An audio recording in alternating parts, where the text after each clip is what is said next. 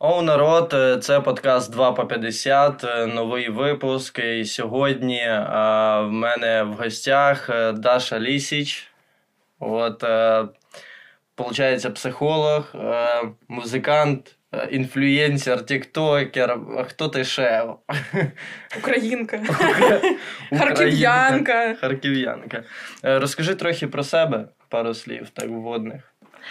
Про себе трішки. Мені 24 роки, я практикуючий гештальт-терапевт, пишу вірші, пісні, народилася Запікою Хайоленко потім, Іванівська область, город Заволзьк, Російська Федерація. Але оскільки моя мама полюбила хахла... Ой, блядь, ну це вже все, пізда подкасту. Ні, я Руслан, ні, то жарт, то папа так каже. Коли мама полюбила українця, вона одразу ж переїхала в Україну. Блін, так виглядає, ніби вона спочатку мене народила, а потім полюбила українця, мого батька, ні. І я жила в Харкові 23 роки, а позаминулого навіть року переїхала сюди, у Львів. Дуже рада тут бути, особливо в такі часи, бо я взагалі не уявляю, як би я тікала зараз від, як це зробили мої друзі, мої родичі. Я втікла сюди 1,5 року тому, моє кохання, і кохання до Львова, а якби я тікала зараз, я просто об'єбнулася. У нас, до речі, є подкаст з Дашою на моєму каналі вже, не знаю, випусків, напевно, 6 чи 7 назад. Там чисто аудіоподкаст, але якщо цікаво так більше про Дашу і історію життя, про те, як вона стала собою, то можете його послухати, там багато цікавої інфи.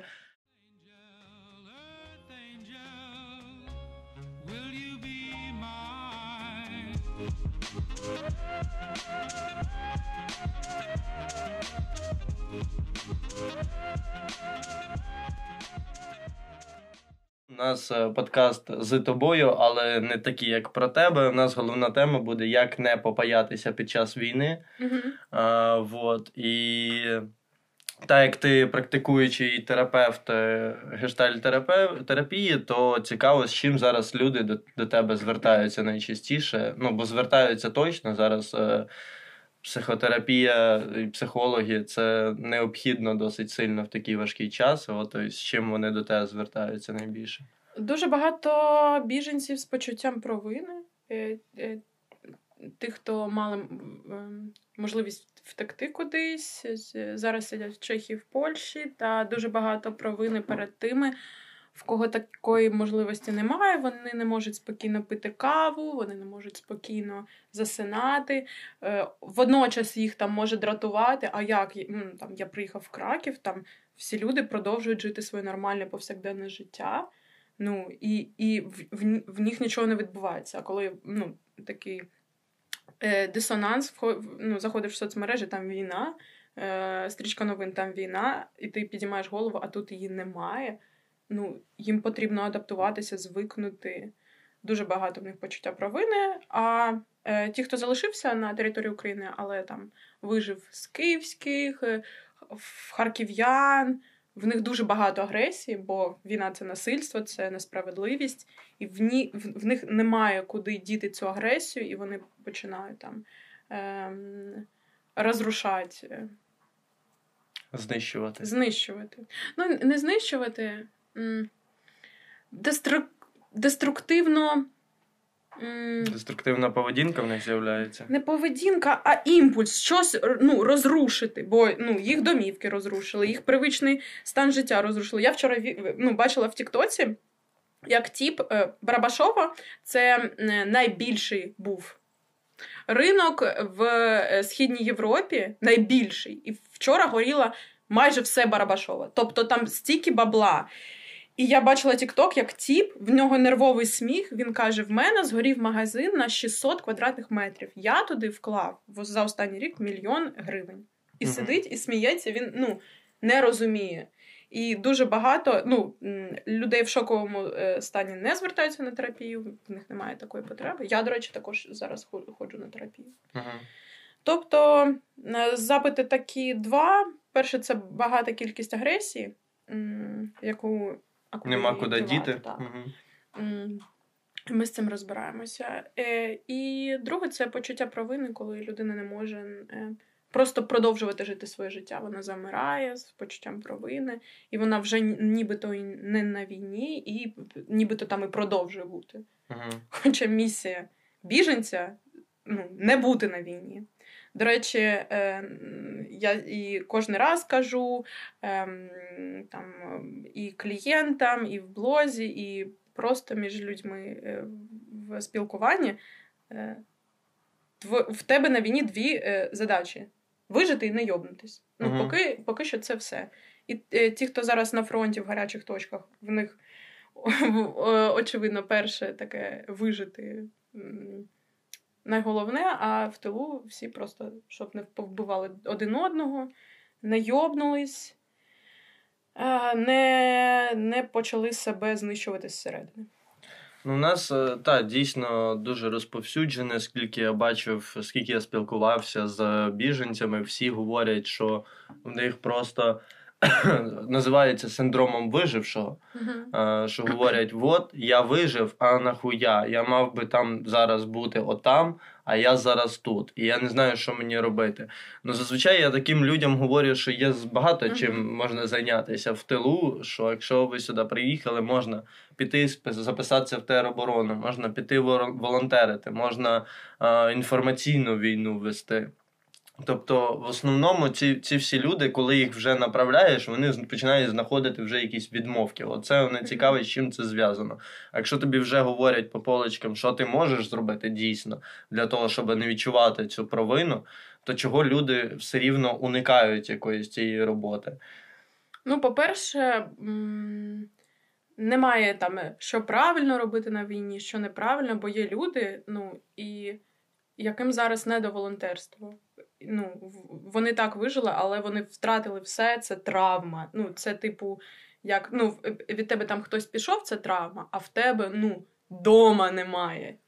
І тобі, ти спиш десь в дитячому садочку, їш якусь крупу, яку тобі принесли, ти не знаєш, там, а чи буде в тебе де жити там наступного тижня, бо переселенці зараз, тих, кого розподіляють там по якихось соціальних центрах, у них там є там, кажуть їм, у вас є тиждень для того, щоб знайти собі дом, а ти не йдеш дом у Львові, ти що? Ні. Особливо, коли орендодавці завишають зараз ціни за якусь маленьку квартирку по 35 кусків.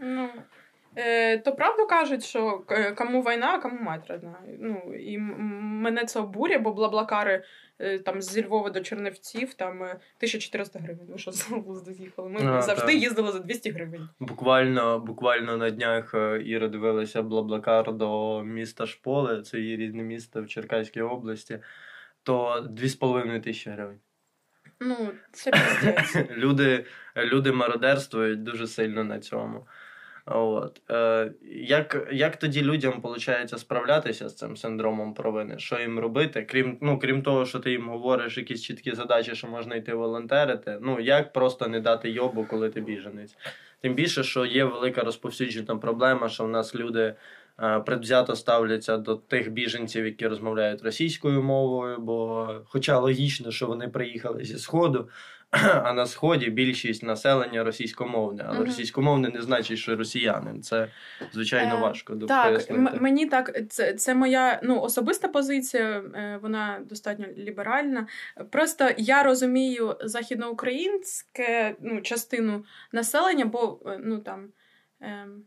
в них завжди щось російське асоціювалося з агресією. І я сьогодні навіть зранку, коли дзвонила тобі, була зарьована. Перші слова кохання я чула російською. Перші там компліменти російською. Тобто 24 роки для мене це була просто мова. Угу. І вже 19 чи скільки, 23, який ж день війни. 22-й. От. І, звичайно, українська це неймовірно, але люди, які біженці, в них так дуже мало залишилося ще й мова, і вони такі, бляха, а що в мене взагалі є? І, в мене немає дому. Бля, я... Це було випадково. В мене зараз перебуває моя краща подруга, вона з Харкова. Угу. Там все роз'їбало.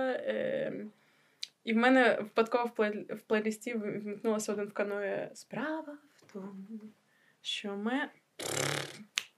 Та побачення. Я почала плакати. Ну, звичайно, вона така, бля, мої пластинки, мої вініли, мої котики. Котів вона відвезла в Дніпр. Що робити з синдромом провини? По-перше, хто з синдромом провини зараз в тилу сидить і не може через це пити каву або сік, це те, що я зі своєю терапевткою обговорила, і це мене підтримує. Я не знаю, чи буде в мене завтра ця можливість. Може, йобнути тут. Угу. І тому, поки в мене є ця можливість, я можу завтра бути на тому ж місці, що і люди в Маріуполі. Хто знає? Як люди в Харкові. Бо це війна, вона непередбачувана. Хто знав, що сьогодні десь у Львові йобне? Все такі, поїдемо у Львов, там... Там 100% безпечно, там не йобне. Там близько до кордону, там нічого немає, що можна декомунізувати. Нащо нам той Львів? Будь ласка.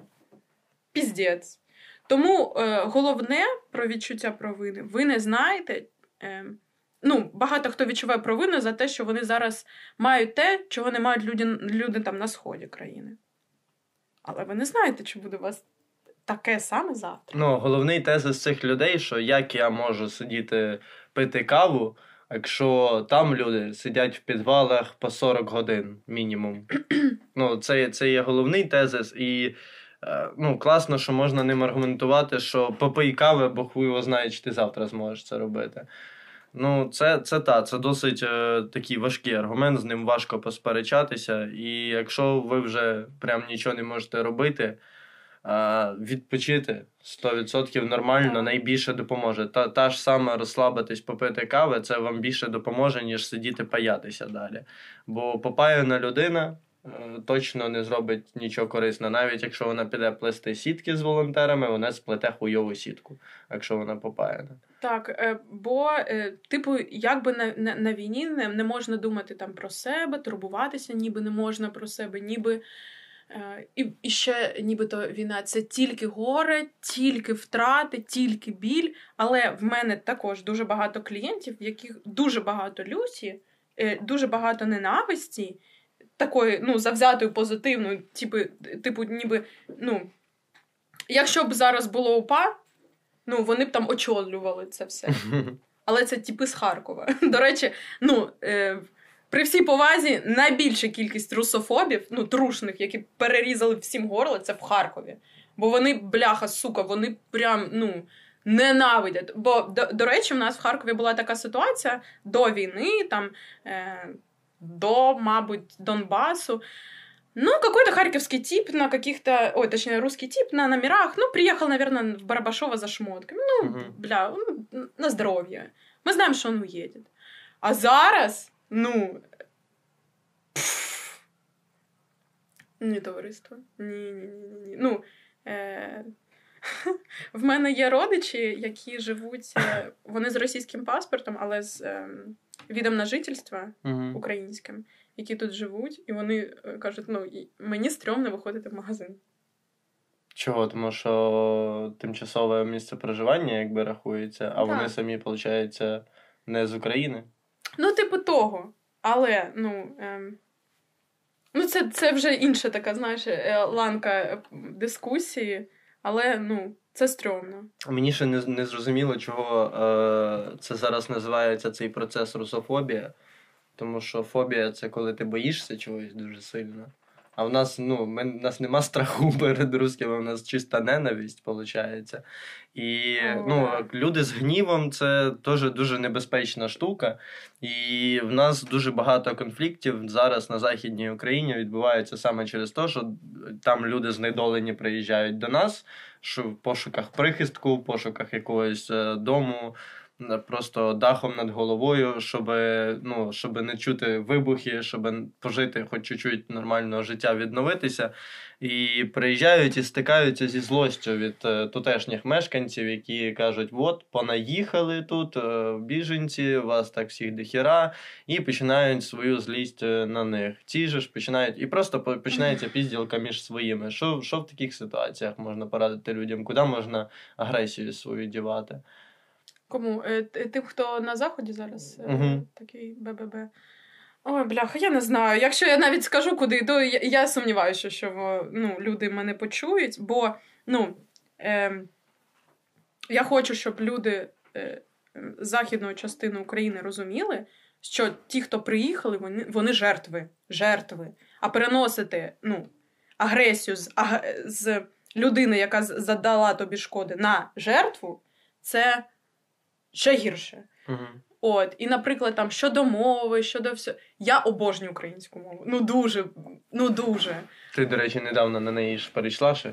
Тільки. Так, але, в побуті з харків'янами я спілкуюся російською. Угу. Бо ми так жили частину життя, і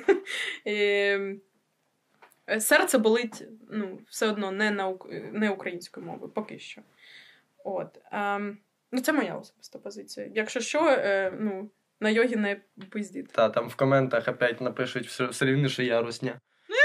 Ти ж можеш не переживати. В подкасті зі мною, мені просто не подобається, що зараз ця ситуація перетворилася на вийобування, хто більше українець, хто менше українець. Угу. І це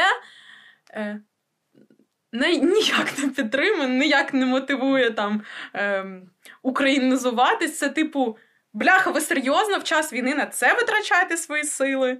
Серйозно. Хоча мене підтримала дуже близька людина і каже, Даша, є довбойоби і немає різниці, якою мовою спілкуються. Педофіли стануться педофілами, але ця людина казала мені це українською мовою. Mm-hmm. Педофіли залишаться педофілами, мародери мародерами, добрі люди добрими людьми. Все.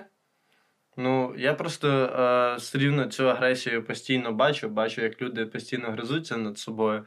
Просто чисто так подумати, щоб не зриватися там на своїх друзів, на своїх близьких, там, в тому числі на Іру не зриватися. Я просто, коли відчуваю якесь накоплення в собі злості, я заходжу в Твіттер і починаю воювати з русскими. Просто так і треба! Заходиш на рандомний твіттер будь-якої пизди, який заборонили Spotify, і вона там жаліється. І просто пишеш, що вона шмара. Все, так добре на душі стає.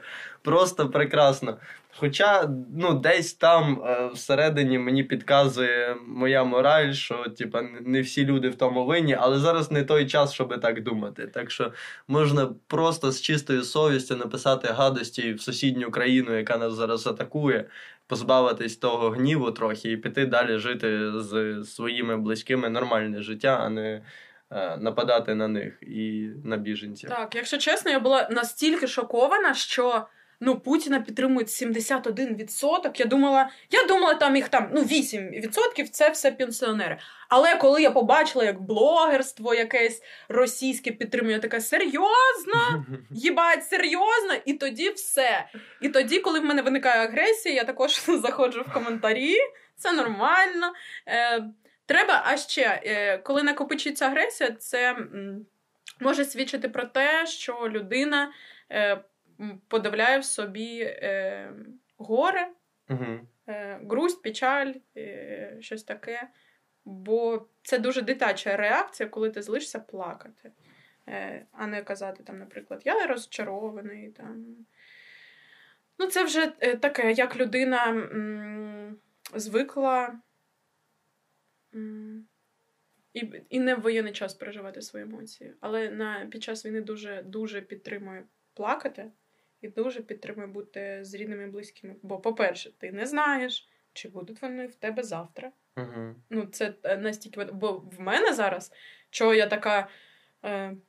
зла піздець і роздратована, бо в мене 3 близьких людини зараз в Харкові, і це їх вибір. Я ніяк не типу вони там сидять, і такі, я би звідси втекти. Не можу виїхати, в них такого нема. Вони самі туди поїхали. Ні, батьки залишилися, бо бляха, це наше місто, нам його ще відбудовувати, мама там працює, папа там працює, а ще одна людина просто поїхала волонтерити, бо це її вибір, треба щось корисне, робити для України, двіжувати, бла-бла-бла. Я така сиджу, так, я не хочу потім вас оплакувати, пожалуйста, берегіть себе. Але я розумію, що я безсила перед цим. Це 3 людини, які не я. Вони не можуть виконувати. І ти не можеш за них вирішувати. Так. І попіклуватися ніяк не можу. Все, молюсь. На кришнаїцькому, українською, російською, християнською. Просто молюсь. Таро розкладаю. Все. І що тобі кажуть карти Таро? Чесно? Кажуть, що будуть сварки. Там в мене... З мертвими сварок не буває, Даш. Так що це заєбісь. Заєбісь. І там просто... Четверка у меня жезлов и 2 кубков перевернутая. Люди шарят, вони тобі напишуть, що це означає. Це просто така аудиторія. В мене зараз прийдуть люди, які мені будуть пояснювати за Таро в коментарях. Ахуєнно. Я фотку розкладу прикріплю, розповісти там. Отлично. А ти як взагалі в воєнний час? Як себе почуваєш? Та я що? Я працюю в основному. Я працюю майже кожен день. Сижу. Добре, що в мене є можливість працювати на ремоуті, і платити комуналку, купляти якісь продукти, економічно там підтримувати Україну. Інколи якийсь можу донат кинути. І та нічого, теж стараюсь не йобнутись, відволікатись. Фільми подивилися, передивився всі телепередачі СТБ. Серйозно? Да. Хата на тата, детектор брехні, блядь. Все. Ми і ревізор зараз теж дивимось. Коротше, стараємося... Це мене життя в тебе. Ні, в мене все окей. Гарно. Я більше переживаю за цих людей і переживаю за те, щоб зробити якийсь корисний контент. Минулий подкаст записали, він нібито залетів, нібито був корисним трохи. Люди щось там писали, да, дякую, клас, все розкидав по полкам. Зараз намагаюся знов в то русло щось робити.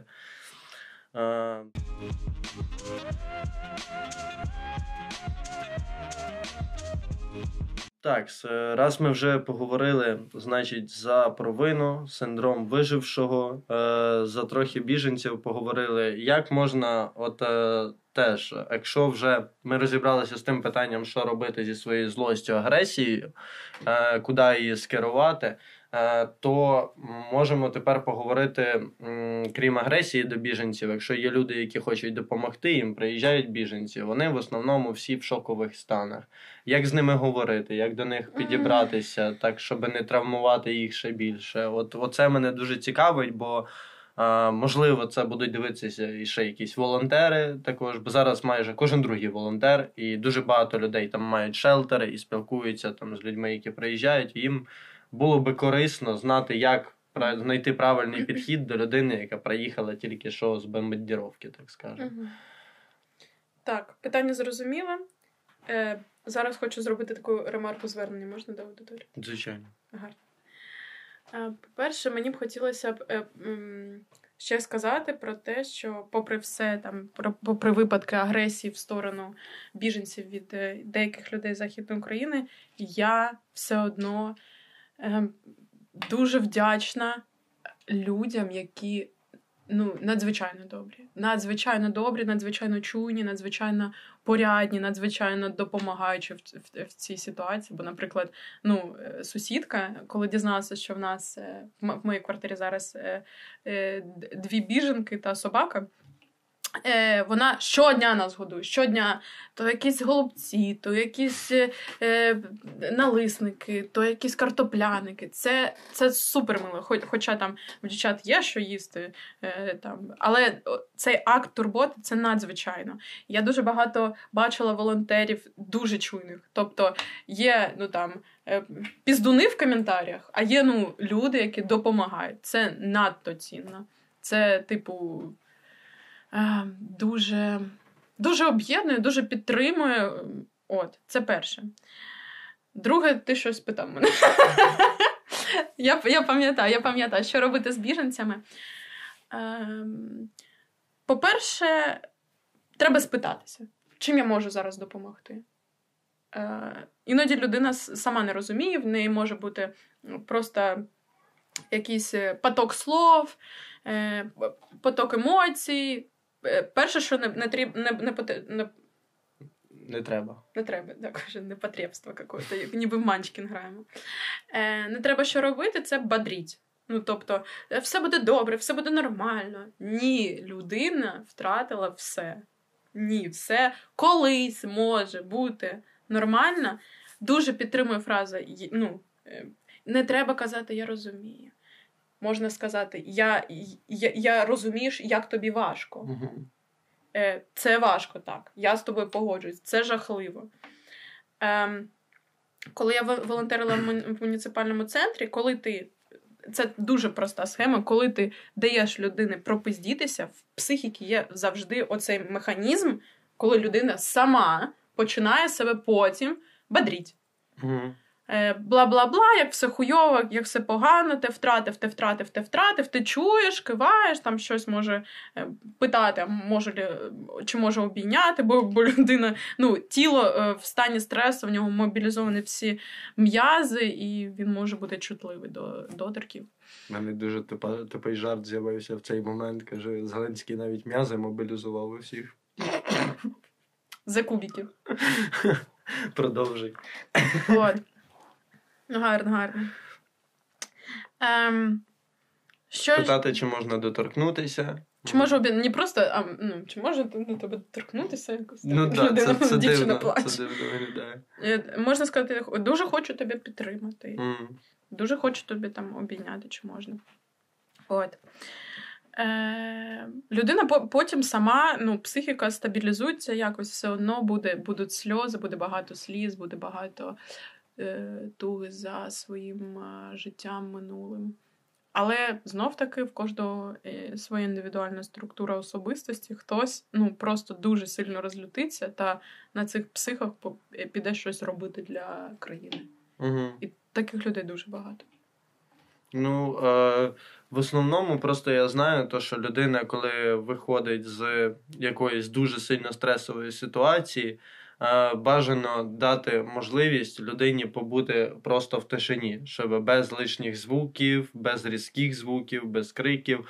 Ну, зараз це, звичайно, важко, бо в будь-якому шелтері, ну, це просто купа людей, вони всі щось там, як не говорять, то кричать, хтось бігає, якась дитина плаче, це все рівно цей стрес, як її ізолювати від цього стресу, при тому, що, ну, навколишніх подразників дуже багато, оце найскладніше, мені здається, щоб людина там зосередити на своєму голосі, щоб вона тебе послухала, або кудись відвести, дати сигарету покурити, це класно допомагає. Так, бо якщо такої можливості не буде, то почнеться панічна атака просто, коли людина буде... її вже психіка буде закриватися від навколишнього світу, бо все в навколишньому світі, і дуже багато біженців з панічними атаками. Ну, уявіть собі, коли світ для тебе просто в цілому завжди фоново вже 3 тижні небезпечний. Вдома небезпечний, тут небезпечний. І ти просто, ну, замикаєшся, і панічна атака – це, ну, якщо казати мовою гештальтиста, це коли у тебе повністю фон твій окружаючий іщезає, ти падає. Mm-hmm. От, і тому є така історія про те, що коли ти в контакті з людиною, в якої там травма, панічна атака назріває, то не ізолюватися від неї, а просто вийти з контакту. В чому різниця? Ізолюватися – це я тебе не торкаюся, я тебе взагалі не помічаю, сиди собі там десь сама, mm-hmm. спи собі сама. А вийти з контакту, сказати, якщо тобі потрібно, я поруч. Uh-huh. Якщо тобі не потрібно, ну добре. Тільки дай мені знати, що тобі потрібно, в який момент. Тобто, ну, якась опора в людини все рівно залишається при такому варіанті. І тоді, ну, якби, розуміння того, що ти не сам, воно є, але при тому ти можеш побути сам, якщо захочеш. Uh-huh. Це, в принципі, досить зручно і класно. І не казати людині, зато ти вижив. Похуй. Зараз, ну, зараз похуй. Люди кажуть, і це нормально, краще б я вмер. Краще я вмер цим, чим то, там, той дім, який я будував там 7 років, на який я відкладав гроші. Хай би я просто впав з цим домом. Ну, тобто, в людей шок. В них немає майбутнього, в них забрали минуле, в них нестабільне поточний час. Що їм робити взагалі?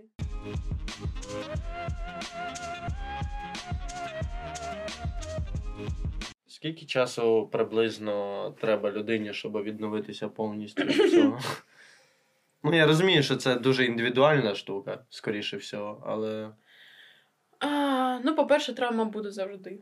Ну, тобто, в деяких людей після втрати великої і ціною, в яку вони вкладались дуже багато, в них потім така позиція: я не буду нічого створювати цінного, не буду нічого в своє життя запрошувати ціни, аби потім знов це не втратити. Тобто це відбиток 100%.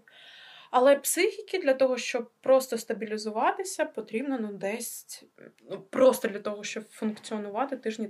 От, наприклад, в мене зараз подружка, вона також психолог. Перші дні в неї був шок. Просто людина ходила собі по місту. Тобто у вас відкриті магазини. Тобто. Угу. Тобто це такий шок. Тобто у вас є свіжий хліб. Тобто. І я це бачила, цю наляканість. Тобто.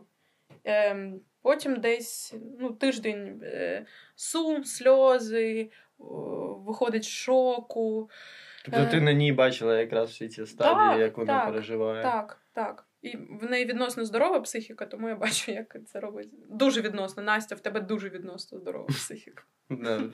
Взагалі, здорова психіка – це відносне поняття, особливо зараз.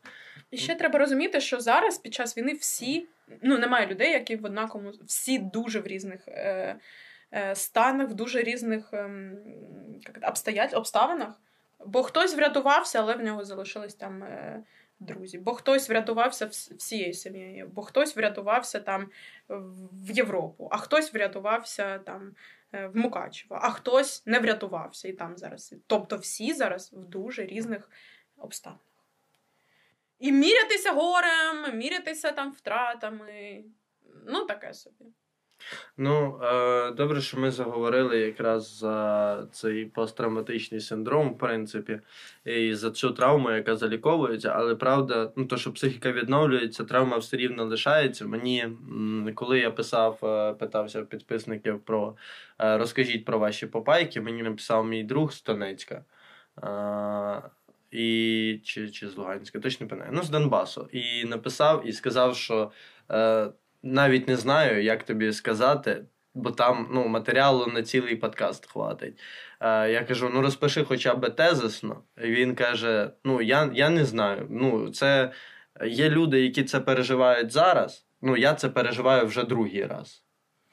Тобто для мене це вже я другий раз, оце все, і в нього дуже багато запитань до навколишніх. В нього настільки, він не розуміє взагалі, а як вообще ви, а де ви були весь цей час? Дуже багато обіди якоїсь, дуже багато злості, дуже, і це ще й другий раз. І ще й він обіжається зараз на тих, хто щось робить, і на тих, хто не робить. І він зараз ображений на весь світ взагалі, абсолютно.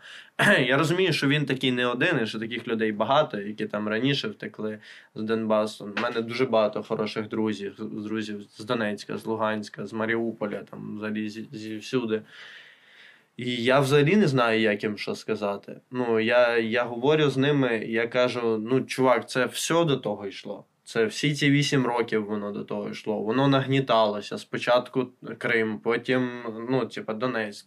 Це воно все до цього йшло. Я не можу сказати тобі, чого про це так мало говорили. Та не мало говорили. Багато. Просто для людей ніби важливо, що їхня трагедія була ще тоді, і вони тим знецінюють трагедію теперішню інших людей. І я не знаю, як з цими людьми говорити. Може, ти мені щось порадиш? Я отримала нещодавно від своєї підписниці таке повідомлення, коли я сказала про те, що Я побачила десь, чи то скріншот, чи то роздруковано було, Мукачевське, щось там, бла-бла-бла. Я не помню. Что-то говорилось про то, что, типа, странно, что на русском пытаюсь цитировать Мукачева, але про те, що вшивайтеся звідси на фронт, вшивайтеся звідси в тероборону, вам тут не раді. Годі їсти в наших ресторанах. І мені написала підписниця, опять-таки, это ситуативно, она написала: вот теперь, наконец-то, киевские поняли, каково было Донбассу быть угнетаемыми в Киеве. Типа, вот, условно, мы с Донбасса приехали к вам 8 лет назад, вы нас тут прессовали и чмырили. Теперь вот вы, київські, почувствуете, каково это, когда вас чмырят за то, что вы переселенцы. Тобто всі реагують піздець якось. Ну, це війна. От. Дуже багато, війна викликає агресії, і цю агресію, треба з нею щось робити. Агресія навіть на якихось зовсім таких елементарних рівнях з'являється. Просто я це просто кожен день відчуваю, бо мені пишуть, мені регулярно хтось там пише, відповідає на якісь історії, коментарі і так далі. І найбільше мене аж розсмішило, щиро розсмішило, то, що я робив стрім в Інстаграмі, де я готую сендвічі. Я просто готую прикольдесну їду і веду себе прикольдесно, коментую, що відповідаю людям, ржакаєм. І мені на то все потім в директ, починають люди валити, кажуть: ти долбайоб. Я кажу: чого? Що ти виставляєш? Я кажу: що я такого? Я вже думаю, може я десь щось дійсно пізданув не то. Каже: як ти взагалі можеш їсти? Я такий: та блядь, люди, коли до вас дойде, що то, що війна, не значить, що ми не маємо їсти. То, що життя зупинилося. Та, я стараюся якось ще жити, крім того всього. Я не можу бути долбайобом тільки через те, що я не на фронті зараз і не воюю. Всьому свій час. Зараз є достатня кількість людей і в резерві. Зараз далі продовжується мобілізація. Я набагато більше користі принесу зараз людям, своїм підписникам, якимось новим підписникам, цим контентом. Я більше користі принесу, ніж ніколи в житті. Я зброю тримав один раз в житті на уроці захисту вітчизни в 9-му році, блядь. І то це був калаш дерев'яний. Про що йде мова? Яку я там користь зроблю? І, звичайно, всі ми робимо те, що можемо робити. Якщо ви можете повеселити, когось, хто на вас підписаний, зробіть це, блядь. Вони хоч на секунду відволічаться від того всього піздеця, який твориться, і посміхнуться, їм вже стане легше. Україні, мені здається, моя позиція, Україні не потрібні сумні, пригнічені люди в тилу, яких, в них не було цих втрат, таких, як на Сході. В них є ресурс для підтримки, в них є ресурс для створення чогось. Хтось має тримати українську економіку. Мені багато хто з підписників каже: дуже дякую, що в тебе в сторіс можна відпочити. Бо якщо я, це моя особиста позиція, я не можу і не хочу репостити, як когось вбили, як когось там катують. Все, по-перше, всі так це знають. А контенту якогось там, що хтось одружився, десь здобули перемогу, це значно краще. Бо про наші страждання знають зараз всі. А про щось хороше, про щось, що вселяє надію, що не все втрачено, що люди, що буде світле майбутнє, що навіть зараз можуть бути якісь світлі моменти. Бо, наприклад, кожен раз, коли я чую по телефону голос мами, голос тата, голос когось з близьких, я просто заєбісь. Заєбісь. Бо якщо в мене, наприклад, в мене в Харків, нема куди повертатися. Нема. І зараз мені на це похуй. Бо є люди. Все інше можна відновити. Це зусилля, так. Але, людину не повернеш. Все.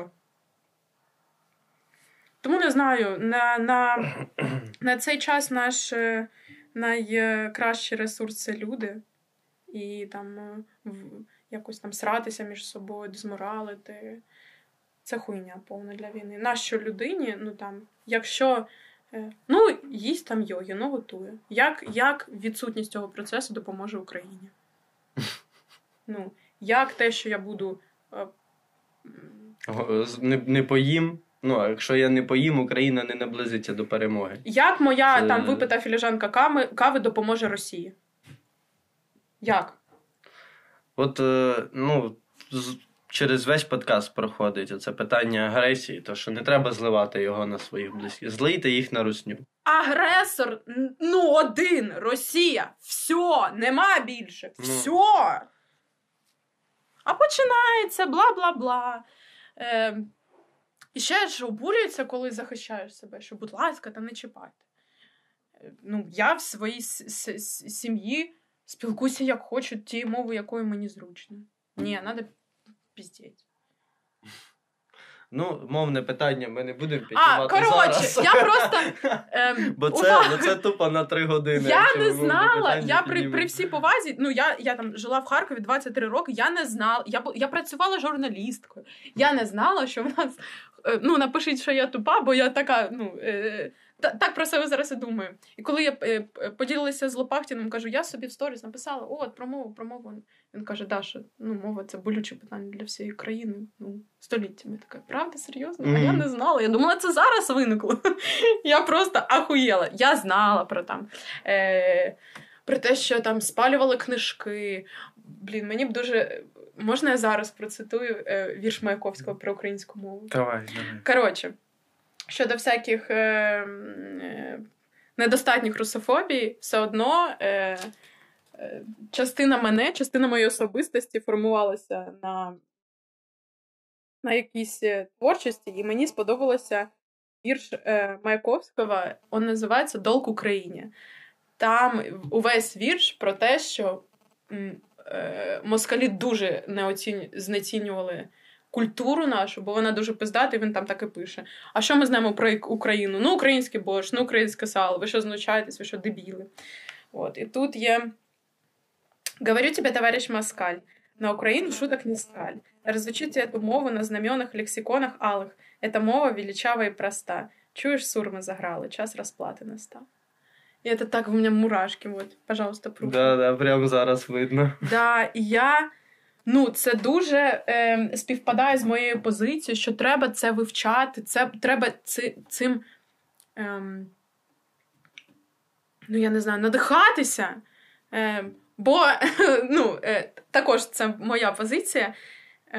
Можна грести, ну, 2 веслами зараз, там, однією мовою іншою, а не виконати одну, ти ще не дуже гарно володієш іншим веслом, і що ти робиш? Що? Ну, насправді, зараз майже будь-який спір, коли закінчуються аргументи на тему... Бо людина вже просто, коли починає сперечатися з іншою людиною, коли вони там щось сваряться, то коли закінчуються аргументи, залишається тільки мовне питання. Одне останнє питання – це, звичайно, мовне питання, через те, що найлегше доїбатися за мову. Ми це все зараз прекрасно розуміємо. Ну, я чисто так тезисно скажу, що українізація – це дуже піздато, українська мова – це класно, так. Але примусово ніхто її класно не вивчить. Так. Загадайте себе в школі. Коли вас змушують щось вчити, ви це запам'ятовуєте хуйово. Коли вам цікаво щось вчити, ви це запам'ятовуєте краще. І українізація – це супер, українська мова класна, насправді вона дуже милозвучна і всі її люблять. Тільки те, що вони зараз не вчать її зараз, через те, що, ну, прийде свій час. Не потрібно нав'язувати через агресію. Це ви викликаєте в людей тільки відторгнення від того, що я мушу, тому що мене всі будуть ненавидіти, якщо я не буду знати української мови. Це неправильний підхід до українізації. Страху, від стида – ні. Бо, ну, я кажу як людина, яка 23 роки розмовляла російською, в мене була російськомовна гімназія, не дивлячись на те, що її закінчив мер нашого міста, Кернес. Царство небесне. Але коли я переїхала до Львова, це була пісня, сказка, це було як нутеллу розмазують на хліб. Це було... Я коли приходила на стендап, українська мова чула, я така, заєбісь. А ще, до речі, коли я В мене був період українізації самої себе, коли я приїхала, десь пройшло півроку, і я спілкувалася з одним з львівських музикантів, він з Калушу. Я з ним почала говорити українською мовою. Він говорить: Даша, прийди, будь ласка, я тебе поки що не сприймаю, повернись на російську. Mm. Я така: добре, та пофіг.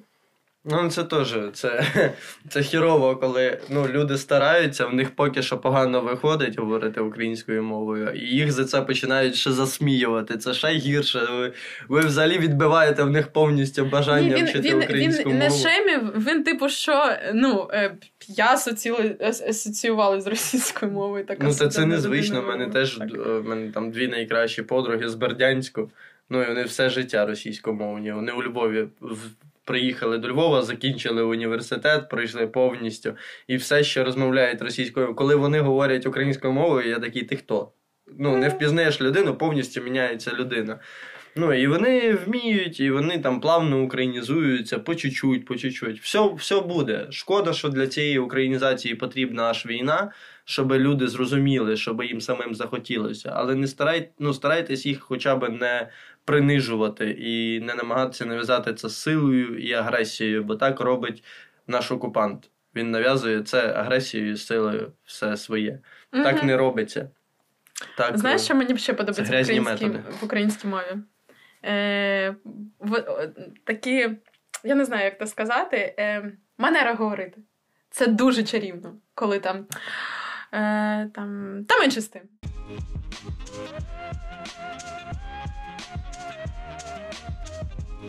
До речі, гумор – це розрядка агресії. Та 100%, тому я сьогодні буду виступати. Почуття гумору – це коли ти, є така механізм нашої психіки, який називається дефлексія. Це коли ти свою енергію, замість того, щоб надіслати до... Можна трішечки російською? Ти в них питаєшся. Можна трішечки російською мовою. Чуть-чуть. Якщо що, значить, недостатньо щира українка. Я ще в путі к этому. Дуже дякую. Чуть-чуть. Чуть-чуть. Короче, есть такой механизм у нашей психики, который называется дефлексия. Это когда, допустим, на тебя напиздел начальник на работе, и ты вместо того, чтобы ему ответить, и у тебя поднялась агрессия, ты начинаешь про него шутить в коллективе. Вот это дефлексия. Это распространение своей энергии не на источник этой энергии, который у тебя это поднял и вызвал, а куда-то вне и каким-то другим способом. Вот. І тому дефлексія, методом жартів, це дуже круто. І дуже круто. Коли в тебе є можливість не прокричатися на когось, а проржатися. Насправді, це дійсно правда, бо, наприклад, всі коміки зараз Твіттер штурмують максимально, купу жартів накидають. Це ж тема війни зараз настільки актуальна і настільки багато інфоприводів, а коміки, ми так працюємо, що нам... Фейк Зеленського. Комік – це як нейромережа. Ти закидуєш в неї інфоприводи, воно генерує тобі жарти.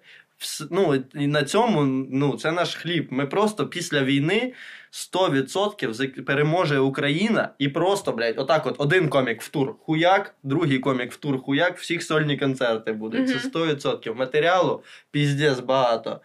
Просто. Я хочу перший івент після війни зробити про жарку Путіна. Бляха, це охуєнно. В нього настільки низькі рейтинги будуть, що він до мене прийде. Це правда. Мені здається, було б ще круто і рок-н-рольно робити, які, знаєш, підпольні в Росії, стендап-концерти українською мовою. О, це би було охуєнно, в Кремлі українською. Бля, можна, знаєте, що зробити. Це івенти організатори в Росії опозиційні. Ти приїжджаєш в Росію, там організатор орендує бус, заходить туди твоя аудиторія, опозиціонери. Зачиняється бус, їздить по місту, щоб ніхто не стопнув, або за межами міста, і ти там навалюєш свій стендап. Хто тебе закриє? Можна зробити легше. Зразу в автозаку, їбать. рок-н-рол, так. Зразу просто тебе пакують на Червоній площаді, і ти просто в автозаку стаєш, і один тримає тобі так мікрофон, бо ви всі в наручниках. Інший, і ти так віщаєш. І все. Або в потязі. Є поліція в потязі? По ідеї, мала би бути. Якийсь один там... А в електричці? В електричці? Та теж є, хоча б один міліціонер має бути. Таке. Ладно, вернемося до більш серйозних тем. Що так, розігналися з гумором, тепер не хочеться на серйозне говорити. Так, по-перше, як я про себе піклуюся? До речі, це порада від психолога, як піклуватися про себе вже після, якщо в тебе вже шок, втрата, біль. По-перше, не листайте новини в такій кількості. Давайте собі право віддихати, відпочивати від цього. Бо якщо ти в тилу, будь ласка, цінуй те, що ти в тилу. Бо завтра такого може не бути. Бо новини тебе фруструють, в тебе підіймається енергія, підіймається лють, підіймається злість, і що ти з цим будеш робити? Нічого. Сидити сам, кипіти, зриватися на близьких, зриватися на співвітчизників – це хуйня. Нормально це фільтрувати. Завжди фільтрувати, точніше ніяк, не фільтрувати, а розподіляти правильно. Дивись, наприклад, читати 20 хвилин новини, годину взагалі не трогати.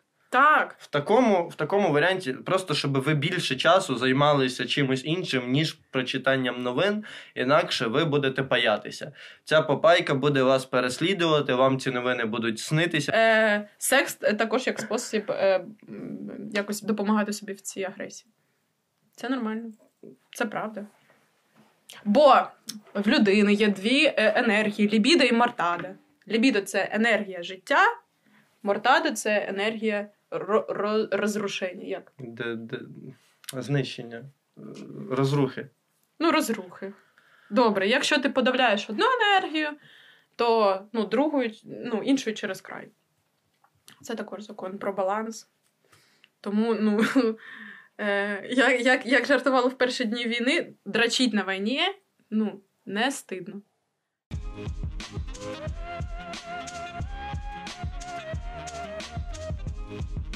Давай поговоримо про синдром сирени. Фантомна сирена. Чула таке? Так, звичайно. Чи я чула сирену? Так, звичайно. А фантомну чула? Так. Фантомну і чула. Але, до речі, це цікаво, що в харків'ян реакція на сирену, типу, ніби бяда і поху, лежим. Про фантомну сирену так. Що з цим робити? Жити, це ПТСР. Це посттравматичний синдром. Це як частина, це мене. Повірте, коли... це, наприклад, як в треках, там, Монатіка, там, сирени, все такі, їмать. Або не тільки синдром сирени, а людина взагалі трішки паяється від яких завгодно звуків. Ми вчора з подругою дивилися фільм, і там був звук самоліта, і ми такі, їбать. А там, в фільмі самоліт прилітає. Літак. Просто я знаю точно один, бо я себе ловив на тому, що в мене величезна проблема. До буквально декілька днів тому оновили служби оповіщення у Львові і доставили тут, здається, сирени десь недалеко. Бо до того ми взагалі сирен не чули. Абсолютно сирен не чути, з закритими вікнами тим більше. І там чути сирену було, якщо відкриєш вікно і прям виключиш всі в хаті телевізор, все виключиш, і отак будеш стояти біля вікна слухати, тоді чути. Зараз оновили, чути навіть з закритими вікнами, але зовсім чуть-чуть, і тепер мені постійно здається, що сирена. І в мене привичка, коли я чую сирену, іти на балкон, точно перевірити, чи сирена.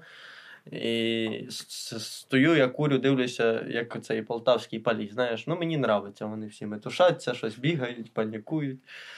Так само і я сижу, дивлюся, як люди панікують, такі, точно сирена.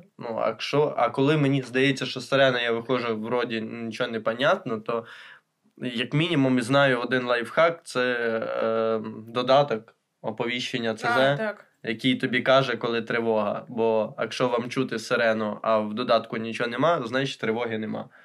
Значить все нормально. Оце один такий лайфхак, з чим точно можна легко боротися. Але психіка зараз напружена і шукає ворога. Mm. І їй цей ворог може маритися. Тому моя порада, коли... Це одна з причин, чому в тилу не підтримати... Чим підтримувати себе, коли в тебе почуття вини виникає. Продовжувати займатися якимось життям, просто щоб не... бо фізично ти в тилу, а морально ти на війні. Тому ти завжди прислухаєшся. А тут йобне, а тут не йобне, а тут щось сирене, а тут не сирене. Коли в тебе мозок чимось зайнят, окрім війни, то тобі не буде марити сирена.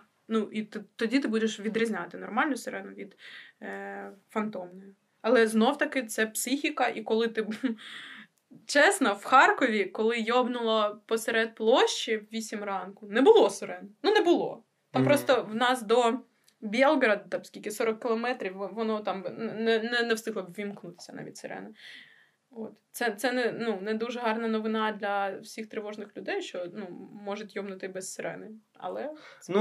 наприклад, на заході України це набагато менш вірогідно. Звичайно. Тому що сирена, вона працює як? Це, по суті, прикладується приблизний маршрут траєкторії ракет, і по всьому коридору, по цьому, йдуть, включають сирени. Тобто, у нас ще є і там часу з запасом, якщо вмикається сирена, то в тебе є ще достатньо там до 7 хвилин. Ой, вибач, я пам'ятаю, що мене підтримує, коли в мене багато агресії. Я дивлюся, яка в росіян хуйова техніка.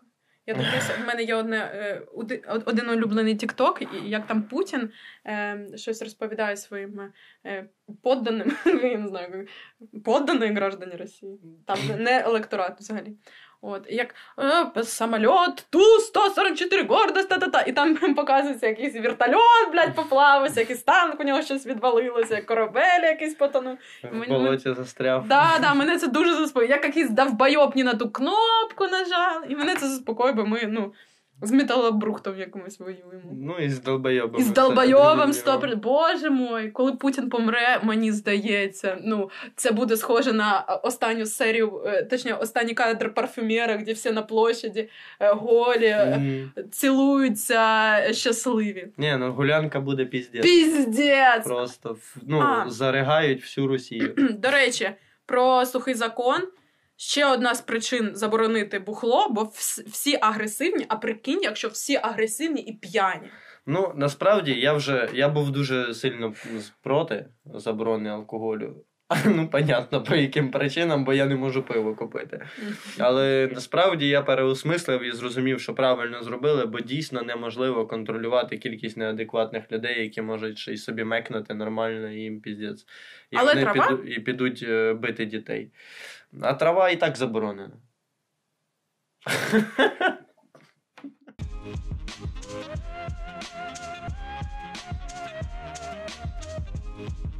Я думав, що можна ще питання від підписників, які мені писали. Є питання від підписників. Так, перше пише підписниця, каже, що її бісить, коли люди живуть звичним життям і їм весело. Можливо, це заздрість, бо я теж хочу звичним життям жити, і щоб мені було весело. От так. Вона насправді писала по-іншому, це вже переформульовано для того, щоб зрозуміти краще. А що вона писала? Педики сміються, петухи вонючі. Ні, скидувала якусь фотку і кажуть, що збирають там на випускний собі, там типа тусовку роблять. Що ми багато досить за це говорили в цьому подкасті, що ми можемо порадити жити трохи, так? Мета війни – зробити так, щоб люди не жили. І коли живі люди починають вести себе як мертві, це не ок, бо мета війни – знищити життя. І коли в інших є життя, це, звичайно, неприємно, але якесь життя і у вас тут зараз є. там, яке життя у людей в Чехії. Всі так пишуть, о, хтось в Чехії врятувався, люди працюють, хтось на Ікею. Я бачила TikTok, як дівчина, ну, постить, як вона в 3 ранку встає і їбашить кудись меблі збирати. Тобто, ну, цим людям заздрять. А там, я не знаю, десь в Миколаєві вона була якась там блогерка, бариста та хтось, ну, з цієї опери. Mm. Хто любить венси. І курить траву. Хіпстерня. Да. Ну, в общем, заздрити точно не варто. Варто приєднюватись. Маєш можливість потусити? Так, дозволяй собі це. Ну, бо... Випий 50 грам. Чого? Блін, а це, походу, підписниці, якій нема 18. Не пий 50 грам. А чому людині на війні займатися? З'їж кіндер. Поїж шоколад. Шоколад – піздата тема. Він піднімає гемоглобін. О.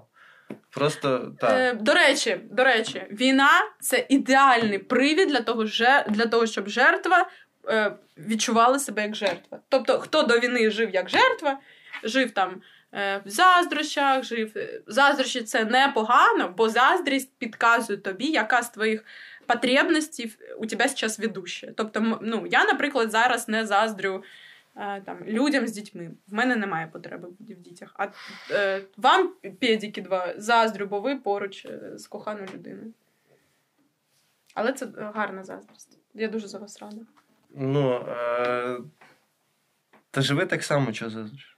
Блядь, боже, це найгірше, що можна сказати людині, яка заздрить. Ну, типа, так а що, та живи теж так, піздато.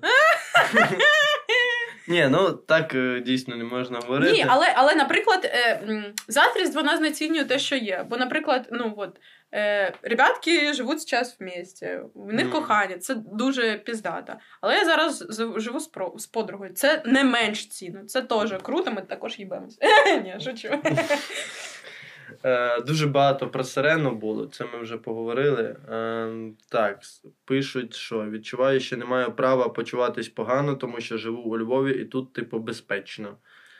Дуже, сьогодні йобнуло. Так, по-перше, дуже типу, по-друге, не маю права відчуватись погано. Так, а що, проблема в тому, що не маю права відчуватись погано і через це почуваєшся погано?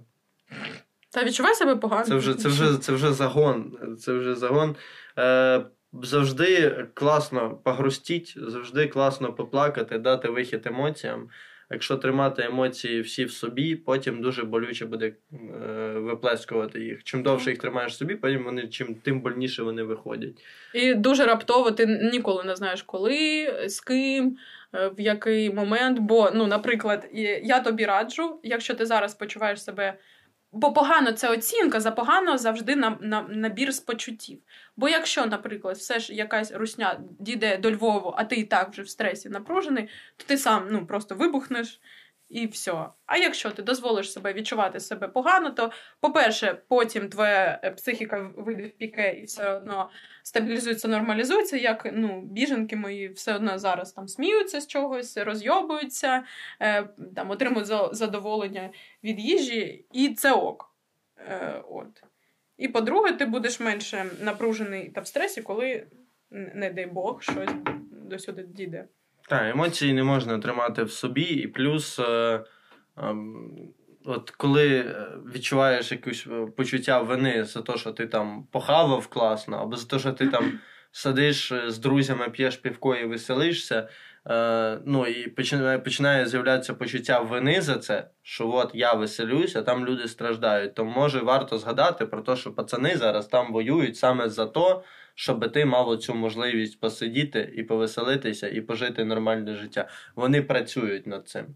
Так, і, до речі, ну, про там почуття війни, що я можу зробити, що не можу. Війна, вона пов'язана з великою кількістю несправедливості. Бо, наприклад, люди в Маріуполі, ну, докладали різні зусилля в своєму житті, але результат в них, на жаль, дуже схожий. Тобто, ну, під час війни, ну, типу, там немає чесний вклад в війну, емоційний, нечесний. І, як я кажу, Україні ніяк не допоможе ще одна людина на дезморалі. Це 100%. Тому є емоції, виплескуйте, хочете відпочити, відпочивайте, ні в чому собі не відмовляйте. Наприклад, я сьогодні зранку була дуже на дезморалі, я плакала, мені було погано, зараз я бодрячком. Бо наша психіка циклічна. Так, Даша мені буквально дзвонила перед подкастом і плакала в трубку. І казала, що я, напевно, буду йти пішком, бо Городоцьку перекрили. І при цьому плаче. І, і потім каже, сорі, мене щось розвезло.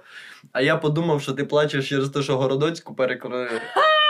Думав, ніхуя собі, настільки все нестабільно. Я зараз збираюсь записувати подкаст про те, як не паятись під час війни з психологом, який плаче через те, що Городоцьку перекрили. Да, в мене роз'їбали рідне місто, бля, Городоцьку перекрили. Як я буду їхати? Де мій 32-й тролейбус? Серйозно так подумав? На секунду. Я ж люблю накручувати собі всякі приколи. Да, і... Тому встиг собі вже... в мене є така штука, я дуже швидко генерую цілий всесвіт ситуацій всяких. Буквально, я параноїк, але я це сильно не даю виходити за якісь межі. Тобто я собі можу накрутити в голові. Тобто один раз Іра пішла курити і мене не покликала, я вже обідався. Серйозно? Я собі вже накрутив, що вона шукає квартиру, де переїхати. Тіндер вже зустрічався назад. Тобто я собі можу накрутити, взагалі придумати все, що завгодно за секунду, що вона там вже планує переїхати, знайшла квартиру, а зараз ходить мене... І качає Тіндер, я ж кажу. Да. Вона там щось там телефони, і коли я заходжу, вона блокує телефон, і з ким вже переписуєшся? Десь вийшла собі з кімнати зараз. Аж телефон сів, так переписувала зі своїми хахалями. Я собі дуже легко можу це все накрутити. І останній, тут просто багато однакових, мені і сюди писали, і в телегу писали, і останній мені дуже сподобався від Томаша Кеннеза. Питаннячко, виходить, таке. Орендодателі виселяють людей, щоб здати родичам зі Сходу, а нова хата 20к на OLX. Ідеться, питав я взагалі інше, виходить, питав я за попайки. Я ще й казав просто, що вас турбує, про що ви хочете поговорити. Про такі штуки, що там завищують ціни вам, от ми говорили, поїздки в Блаблакарі, деякі квартири зараз однушки коштують по 30 кусків. Що з цим всім робити? Є спеціальні служби, які займаються відслідкуванням таких всяких штук, коли завищують ціни, коли намагаються здерти зі звичайних людей більше, нажитися на війні. Ще й з біженців. Це називається все прекрасним словом мародерство. І є спеціальне Міністерство економіки, є купа номерів, підтримка, куди ви можете подзвонити, дати скаргу, передати всі дані, написати заяву. І ця людина мало того, що, можливо, здасть вам житло по нормальній ціні, так вона ще й може бути покарана, якщо цього не зробить. Так. Тобто гугліть інформацію про це. Я точно не можу все це розказати, бо я не експерт в цьому, але вихід з тих ситуацій завжди є. Не опускайте руки і не паяйтесь через те, що не буде де жити. Буде. Всі ці уйобки, які намагаються зараз нажитися, будуть покарані і будуть здавати нормальне житло. Просто під час війни уйобки, які були до війни уйобками, вони продовжують бути уйобками, добрі люди продовжують бути добрими людьми, бо я знаю, що хати є і безкоштовно здають, і мені, наприклад, зробили знижку 50%, не дивлячись на те, що 4 спальних місця, хата в центрі та все таке. Але, добрий... Ще й на продукти не тратиш, сусіди носять їсти. А, до речі, Та ні, я просто не дуже люблю горох. Горох, зачем мені горох? Ти горох несуть? А? Біженцям, моїм біженкам дали горох, дуже багато вологих серветок на що. Митись. Митись. Може митись, а може, і обув чистити. Не знаю. Може. Шампуні якісь, ну, дуже багато гороху. Нахуяна. Але в нас дуже турботлива сусідка, та й, ну, взагалі вже в мене є гроші. Я ж працюю. У мене, ну, щось було. Щось є. Дуже багато людей мені донатить за поезію, і я в шоці. Прям ахуєла. Так що, так, відволікайтеся, слухайте музичку прикольну. Живіть життя. Ну, життя принципі, продовжується, ну, це головна кожного теза. По-своєму, але продовжується. І відмовлятись від того життя, яке в тебе є, це ніяк не допоможе людям, в яких такого життя зараз немає. І, ну, поки що, я нагадую, ми зараз в стані війни. Ніхто не сказав, що у вас завтра буде все те, чого ви зараз, за що відчуваєте провину. Я просто, ну, кожен день, в мене був перший тиждень війни взагалі якесь, ну, щастя, бо я така, бля, я жива, я у Львові, в мене там всі цілі, в мене є там гроші. І коли в мене всі пороз'їжджалися, коли в мене постало квартирне питання, коли в мене почали закінчатися гроші, я так, ну, але в мене був цей островок, на який можна якось так спертися. Був. Ну, і все.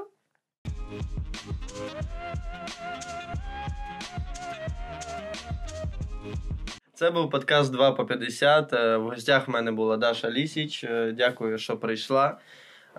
Підписуйтесь на канал. Дуже багато людей дивляться відос, не підписавшись. Класно, якщо залишите коментарі, це пропушить відос далі по Ютубу. Можливо, це побачить більше людей. І більше людей будуть непопаяними. І через це в нас буде здорова ментальна українська нація, яка буде жити щасливо після нашої перемоги. Хотілося б ще звернутися до українців, такий мотиваційний спіч. Ну, я не знаю, не мотиваційний, це в мене такий настрій. Все, коли закінчиться. Ну, немає, що війна безкінечна. Все колись закінчиться. Все колись змінить свою форму. Все. Я просто не... Ми потім поїдемо відновляти Харків. Я просто, ну, не уявляю, коли зараз Україна в світовій, ну... мапі зараз, ну, займає таку позицію, коли ми всіх на вустах. Мені здається, що після війни ми будемо, ну, такі потужні. Угу. І це будуть нові можливості. На жаль, такі обставини привели нас до таких можливостей, але я вірю, що, ну, після кожної ночі є день. І в нас буде дуже піздатий день. Найтемніша ніч перед світанком. Так. Це цитата з якоїсь супергеройського серіалу, мені здається. Або ауєшник якийсь сказав. Ні, це в якомусь, я бачив, фільмі або серіалі про супергероїв. В общем, та, дякую, що подивилися. Пишіть коментарі, підписуйтесь на Дашу. Посилання всі лише в цьому, в описі профілю. Також подкаст можна знайти на всіх аудіоплатформах, де можна знайти подкасти. Це Apple подкасти, Google подкасти, Encore, звичайно. Абсолютно зі всіма я співпрацюю. Можна знайти скрізь. Підписуйтесь. Обняв. Слава Україні! Героям слава! Дякую.